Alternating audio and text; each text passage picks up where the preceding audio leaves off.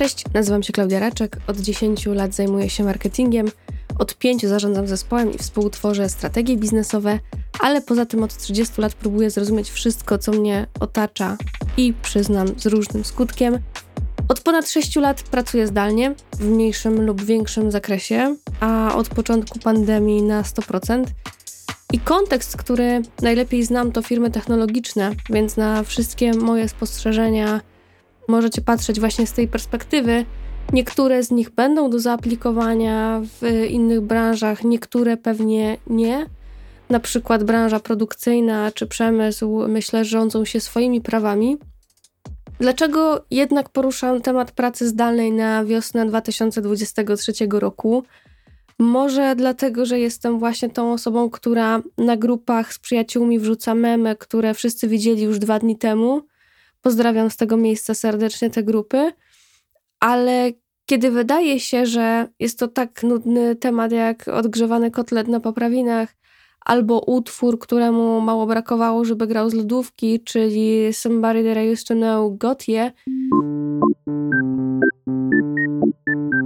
no to mamy ku temu nowy kontekst, dlatego że nagrywam ten odcinek w związku z tym, że 7 kwietnia 2023 roku praca zdalna oficjalnie pojawiła się w polskim prawodawstwie i weszły w życie nowe przepisy w kodeksie pracy, które ją regulują.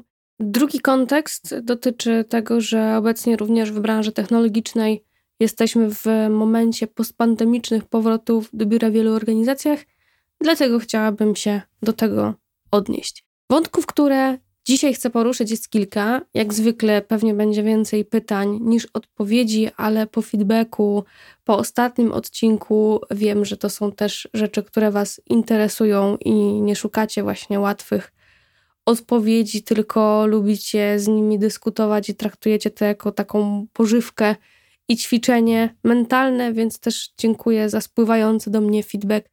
Jeszcze raz jest on bardzo cenny. Cieszę się, że słuchacie i, i do wielu uszu ten podcast może docierać.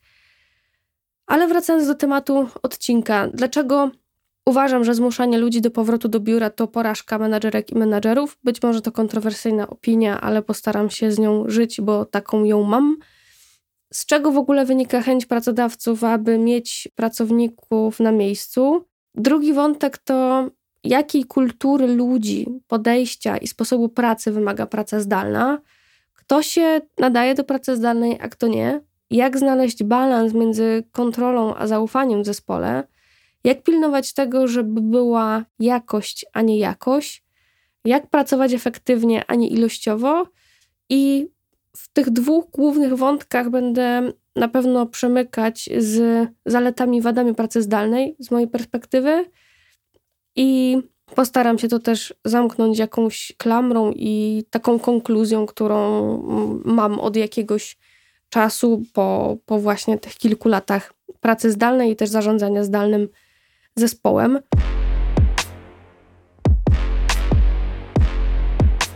To, od czego bym chciała dzisiaj zacząć, to kilka interesujących danych, które dadzą kontekst późniejszym rozważaniom dlatego że z ostatniego raportu serwisu No Fluff Jobs odnotowano wyraźny spadek oferty z opcją pracy zdalnej. W pierwszym kwartale zeszłego roku, czyli 2022, było to 70% ofert pracy, a w tym roku, czyli 2023, to prawie o 10% mniej, dokładnie 61% ofert właśnie z opcją pracy zdalnej.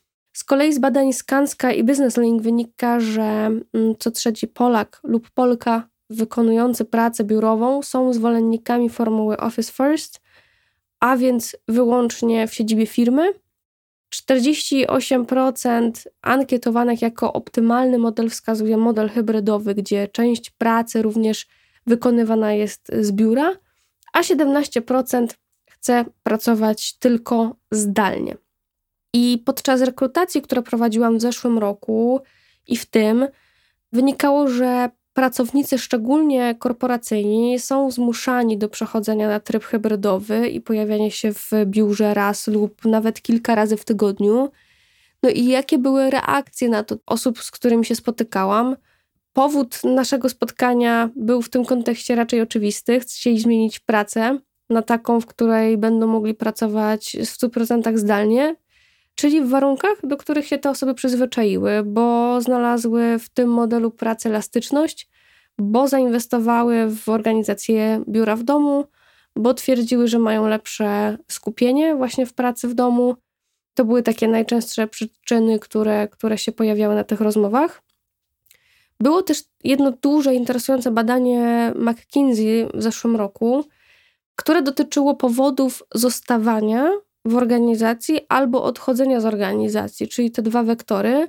I zwrócę uwagę dzisiaj na czynniki, które najbardziej się między sobą różniły w jednej i drugiej kategorii.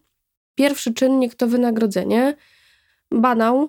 Jest to główny powód zostania, ale trzeci powód do opuszczenia pracy. W końcu praca to praca, a nie hobby. Nawet w najlepszej kulturowo firmie kasa musi się zgadzać i być co najmniej rynkowa. Odsłonimy nasze motto. Pieniądze to nie wszystko, ale wszystko bez pieniędzy to... Nie pamiętałem tylko przez jakie U. Proszę to natychmiast zamalować, panie Rysiu. Drugi czynnik to taka wartościowa, istotna praca. Po angielsku to było meaningful work, a gdzie ważne okazało się to, że żeby być zadowolonym z pracy na głębszym poziomie, to było związane z robieniem tego, co jest użyteczne, co komuś pomaga, co jest praktyczne, i też ludzie mieli takie połączenie efektów swojej pracy z czymś większym.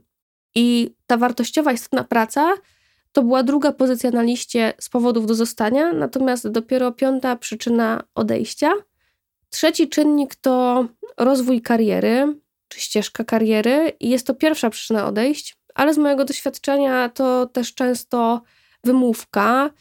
I to są często te, te, te powiedzenia, że no, nie mogę się tutaj rozwijać, mam zablokowany rozwój. Natomiast nie każdy chce się piąć w hierarchii albo rozwijać do stopnia eksperckiego, i to też jest ok. Niektórzy po prostu, moim zdaniem, traktują to jako trochę wymówkę i przykrywkę do, do swoich braków czy porażek. Natomiast wydaje mi się, że tak czy siak większość pracowników chce wiedzieć, w jakim kierunku może się w ogóle rozwijać, jakie są opcje, z czym są w ogóle związane. I jest to dopiero ósmy powód zostania w organizacji. Przypominam, pierwsza przyczyna odejść. Czwarty czynnik w tym raporcie to zarządzanie. Jest takie słynne powiedzenie, że ludzie odchodzą od szefów czy szefowych, a nie z firm. I moim zdaniem to często sprawdzająca się zasada, ale z badania tego wynika właśnie w kontekście zarządzania, czy, czy tego, czym mówiłam przed chwilką, czyli rozwoju kariery, że mam wrażenie, że jeżeli nie mamy z czymś problemu, coś jest dobrze rozpracowane, jeżeli mamy tę ścieżkę kariery, mamy w porządku szefa czy szefową, to bierzemy to za pewnik i średnio to doceniamy, no bo to zarządzanie jest przedostatnią przyczyną zostania, ale drugą odejścia.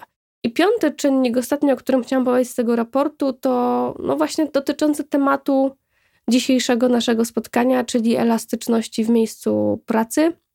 Jest to trzecia przyczyna zostania w organizacji i czwarta do odejścia.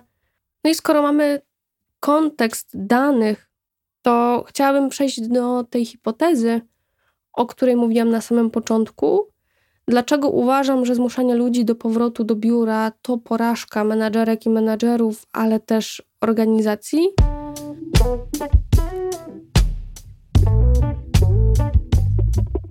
Myślę, że Pierwsza przyczyna jest związana z brakiem zaufania, bo budowanie zespołów zdalnych nie jest nowością, ale nadal pokutuje w nas strach o to, czy ta Jessica i ten Brian faktycznie pracują, a nie robią sobie obiadków, prania, biegania, albo czy czasem nie łykają odcinka za odcinkiem Netflixa, kiedy łączą się bez kamerki albo są zmiutowani.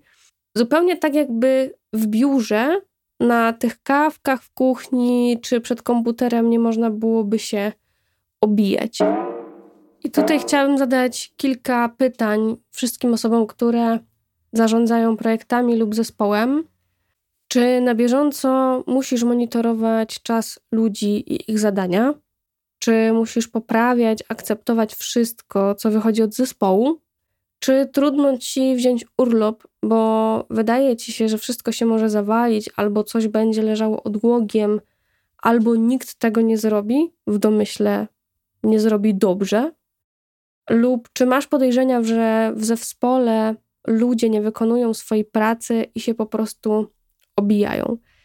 I jeśli na jakiekolwiek z tych pytań odpowiadasz w zaciszu swojego serca i umysłu tak, no to uważam, że problem nie jest w tym zespole i tych ludziach, tylko z Twoim zarządzaniem zespołem, projektem, co może być implikowane po prostu zatrudnianiem niekompetentnych osób, którym nie możesz zaufać, albo jest to związane z nieumiejętnością delegowania, albo Twoim perfekcjonizmem, albo potrzebą nadkontroli.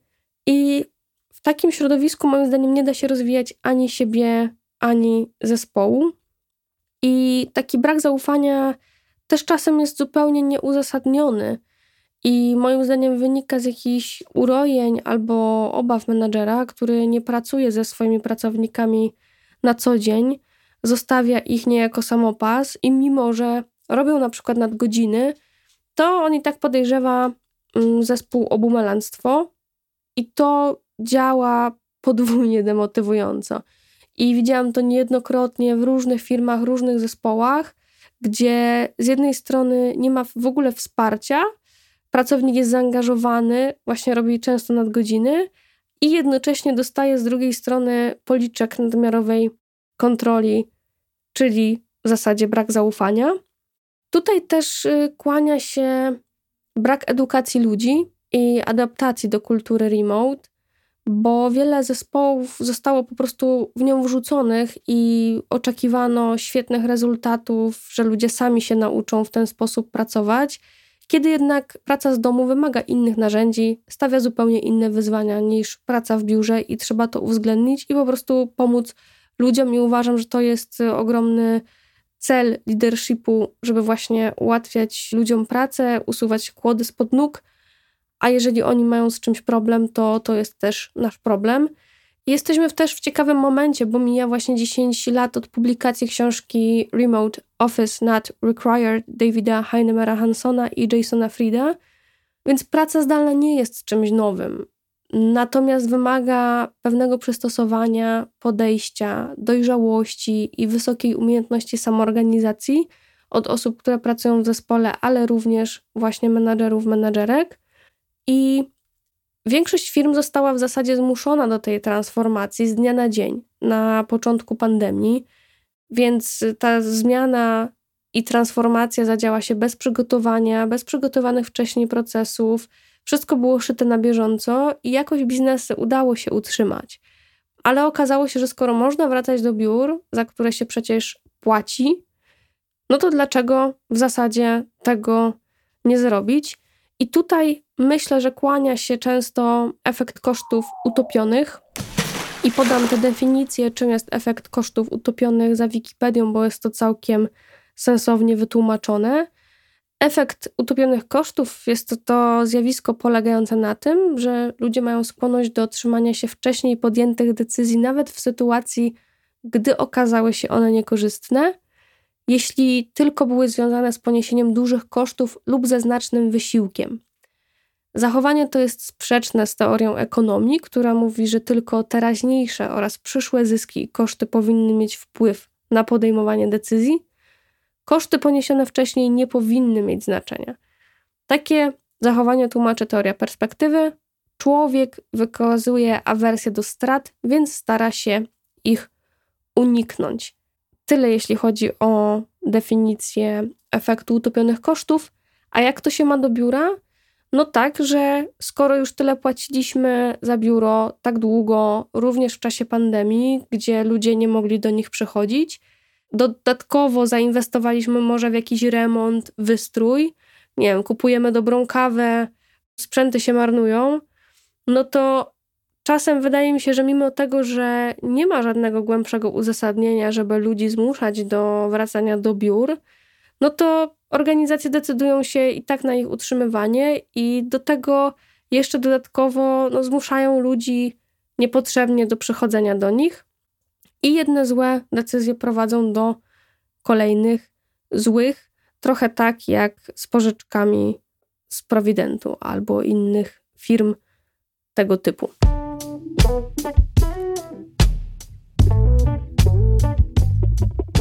Musimy też wziąć pod uwagę, że remote zmienił postrzeganie pracy jako takiej linearnej, kaskadowej od 8 do 16, no bo pojawiły się bardzo ważne czynności do zaopiekowania w momencie, kiedy jesteśmy w domu, jak na przykład pranie, albo krzyczące dziecko, albo trzeba zrobić zakupy, albo kurier przyszedł, albo trzeba machnąć jakiś obiad. No i jak w takim razie pracować efektywnie w takich warunkach, gdzie dom stał się miejscem, gdzie pracujemy, gdzie żyjemy, gdzie odpoczywamy. No i dodatkowo też zaczęliśmy adaptować te przestrzenie domowe do nowych nawyków. Zaczęliśmy dbać o ergonomię, kupować nowe biurka, krzesła. I moim zdaniem tryb pracy powinien za tym podążać, a nie na odwrót. Zresztą od kilku lat pojawiały się już teksty o work-life blending, i teraz widzę, że na czasie staje się termin work-life fit. Do pandemii korzystały z nich wyjątkowo tylko niektóre organizacje. Często były to firmy dostarczające usługi związane z programowaniem, ogólnie mówiąc technologiczne. Nikt nie zapyta mnie dlaczego, bo nagrywam to sama, dlatego pozwolę sobie to pytanie zadać sama i na nie również odpowiedzieć. Firmy technologiczne często najszybciej adaptują nowe metody zarządzania, dlatego że straty w tych organizacjach czasu, kapitału są po prostu największe, więc minimalizacja tego ryzyka, jak najsprawniejsze przeprowadzanie projektów jest po prostu na dużo większą korzyść, a z drugiej strony jest dużo bardziej szkodliwe dla organizacji, jeżeli te procesy są po prostu nieefektywne. I stąd jest właśnie ta moja hipoteza, że właśnie metodyki zarządzania to to, czego często brakuje, żeby usystematyzować i ogarnąć w dobry sposób w zespołach tę pracę zdalną, nic więcej. Też w większości firm dopiero przy okazji pandemii okazało się, że praca realizowana z domu potrafi być równie, a w niektórych zadaniach wymagających skupienia, deep worku, nawet bardziej produktywna niż w biurze. Badania podaję z pamięci, dowody są anegdotyczne. Ironizuję oczywiście, było kilka ciekawych badań na dużych próbach osób, między innymi ze Stanów. Owl Labs robiło State of Remote Work 2029, ale też badania z Connect Solutions i tam były takie interesujące dane, gdzie 83% osób mówiło, że mają ten sam poziom produktywności albo nawet większy, kiedy pracują z domu. Trzy czwarte ankietowanych mówiło, że są szczęśliwsi i lepiej oddziałuje na nich praca z domu dla ich zdrowia psychicznego. Niektóre badania właśnie mówią o zwiększonej produktywności w, przy pracy z domu. Jednak ja też zawsze, jak patrzę na takie badania, to trochę im nie ufam, bo to są badania w dużej mierze deklaratywne, a nie behawioralne, więc nie wiadomo, jak ludzie właśnie od, naprawdę i w rzeczywiście pracują, czy, czy lepiej, czy gorzej. Zresztą no w ostatnim odcinku poruszałam już temat efektywności i on też jest dość mocno relevantny, czy ocena tej efektywności.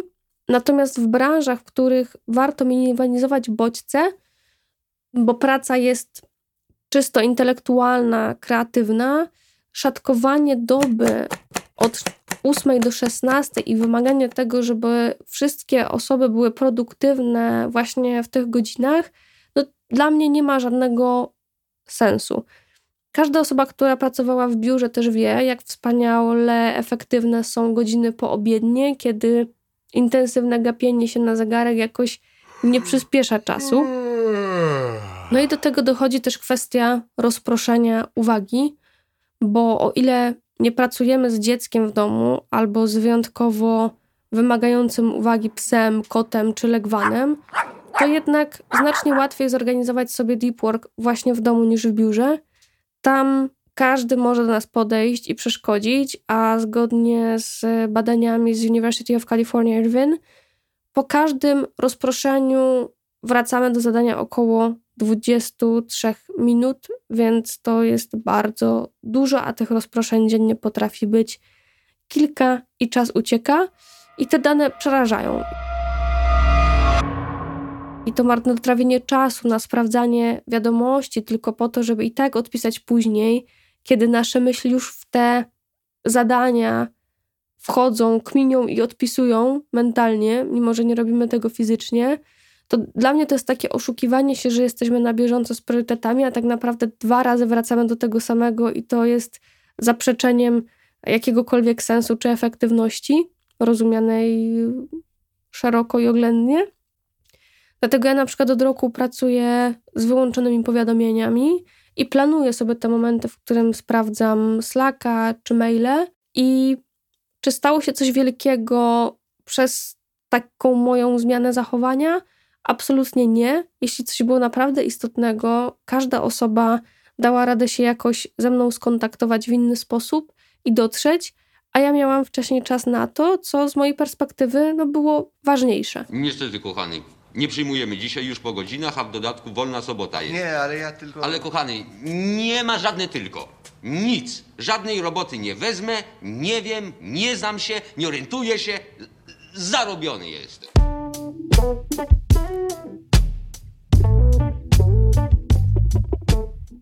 Aspekt w zasadzie pracy zdalnej, bo w tym trybie pracy może ucierpieć lojalność wobec firmy, na przykład dlatego, że nie przychodzimy do tego budynku, nie widzimy tych ludzi, więc też nasze relacje się rozluźniają. Trudniej też organizować integrację dla osób zdalnych, bo nikt nie chce siedzieć kolejne godziny przed komputerem. Wypadają nam kawki i obiady, przy których nawiązują się też takie relacje pozapracowe. I trudniej jest też je utrzymać, no bo na spotkaniach chcemy być efektywni i nie tracić czasu na off-topy, więc takie rozmowy dotyczące trochę życia, trochę poglądów, trochę, nie wiem, książek, filmów, innych rzeczy, które też spajają ludzi i te zespoły są później dużo bardziej ugruntowane i do siebie przyzwyczajone. Ja też mam to szczęście, że część mojego zespołu pracuje z miasta, w którym mieszkam, miasta Królów Polski, Gołębi i Obwarzanków. Kilka osób jest też z Wrocławia czy Katowic, więc relatywnie mamy do siebie blisko, żeby raz na miesiąc czy dwa się spotkać, powarsztatować sobie, popracować wspólnie, ale też właśnie wyjść na, na lunchik, potem jakieś inne aktywności kulturalne, co też sprawia, że nie patrzymy na siebie tylko z perspektywy właśnie relacji profesjonalnych, Dbamy też w zespole o spotkania nieco luźniejszej formule, na której dzielimy się wiedzą, nowinkami, ale też po prostu wiemy, co u nas, co czytamy, co oglądamy, jest dość mocno naturalnie.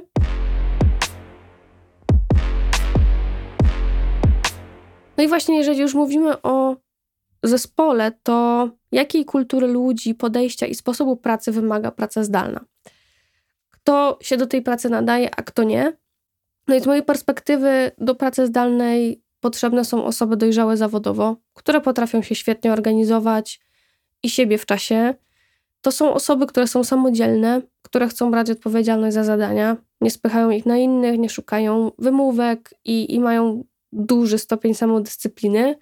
To są osoby, które lubią swoją pracę i takie osoby są wewnętrznie zmotywowane, żeby po prostu wykonywać zadania, które do nich należą i nie szukają właśnie wymówek, to są też osoby, które chcą się uczyć i rozwijać, no bo też skoro lubią swoją pracę, no to to, że przeczytają jakiś jeden artykuł, drugi, albo chcą coś przetestować, to po prostu ich interesuje i ciekawi. To są też osoby, które cenią sobie transparentność. Są otwarte na mówienie o tym, co wyszło, co nie. Że na przykład mają czas, żeby coś jeszcze wziąć, albo go nie mają i potrzebują pomocy co się wiąże z wysokimi kompetencjami komunikacyjnymi, taką też świadomością, jakich informacji potrzebuje druga osoba, jak, kiedy to przekazać, żeby, żeby dotarło. I stąd też moja hipoteza, że dla juniorów, mniej doświadczonych osób, taka forma pracy może generować więcej trudności, no w zasadzie dla obu stron. I teraz, jak też znaleźć balans między kontrolą a zaufaniem w zespole? To kolejne pytanie, nad którym się zastanawiałam.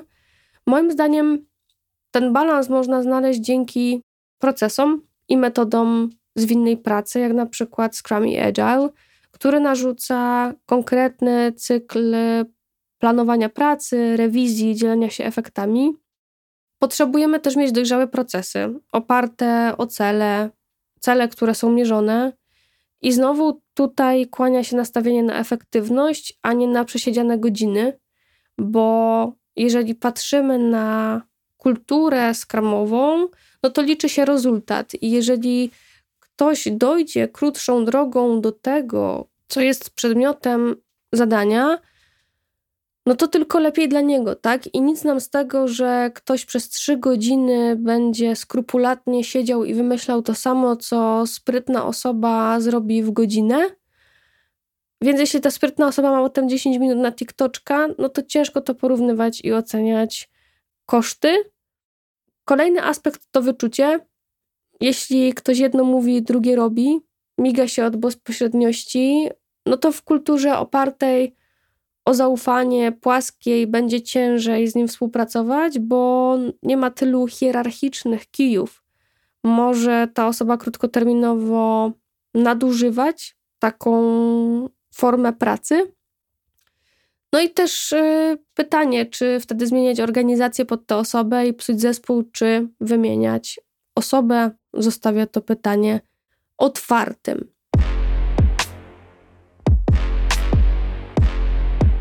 No i jak pilnować tego, żeby była jakość, a nie jakość w zespole? I wrócę do wątku, który się przed chwilą pojawił.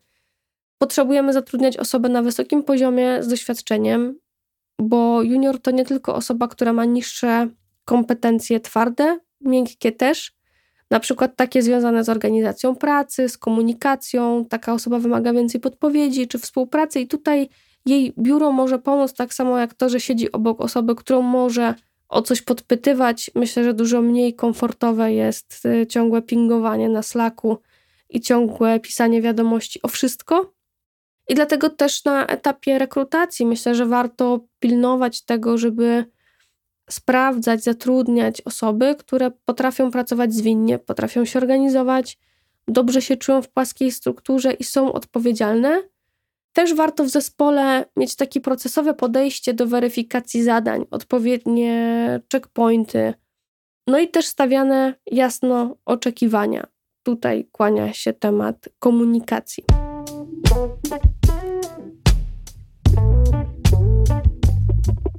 Ja jestem zdecydowaną zwolenniczką work-life fit czy work-life blend, zwał jak zwał. E, dlatego że w zespołach kreatywnych bez kontaktu z klientem jest zdecydowanie mniej istotne, kiedy siadamy do pracy, czy, czy to, że w środku dnia idziemy z psem, albo na siłownię, albo medytujemy, a potem pracujemy w godzinach wieczornych, to nie ma najmniejszego znaczenia.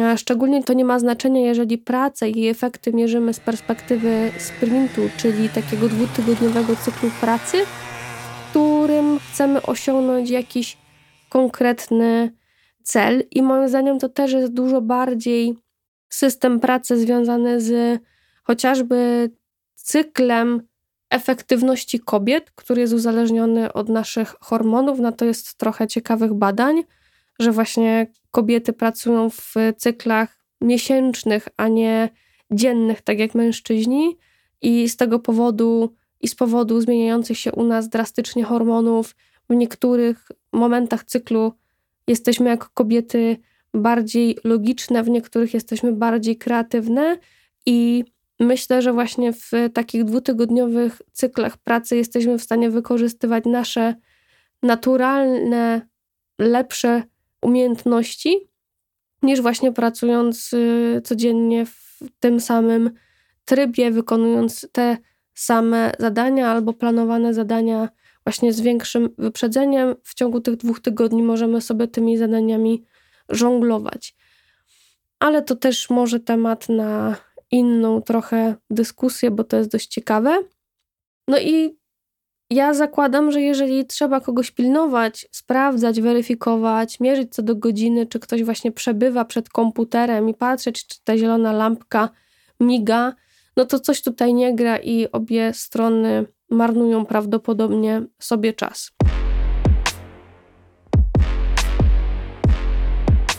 Więc podsumowując, czy lepsza jest praca z biura czy z domu, no to zależy do czego i dla kogo, bo trudno pracowników produkcyjnych czy fizycznych przyporządkowywać do pracy zdalnej.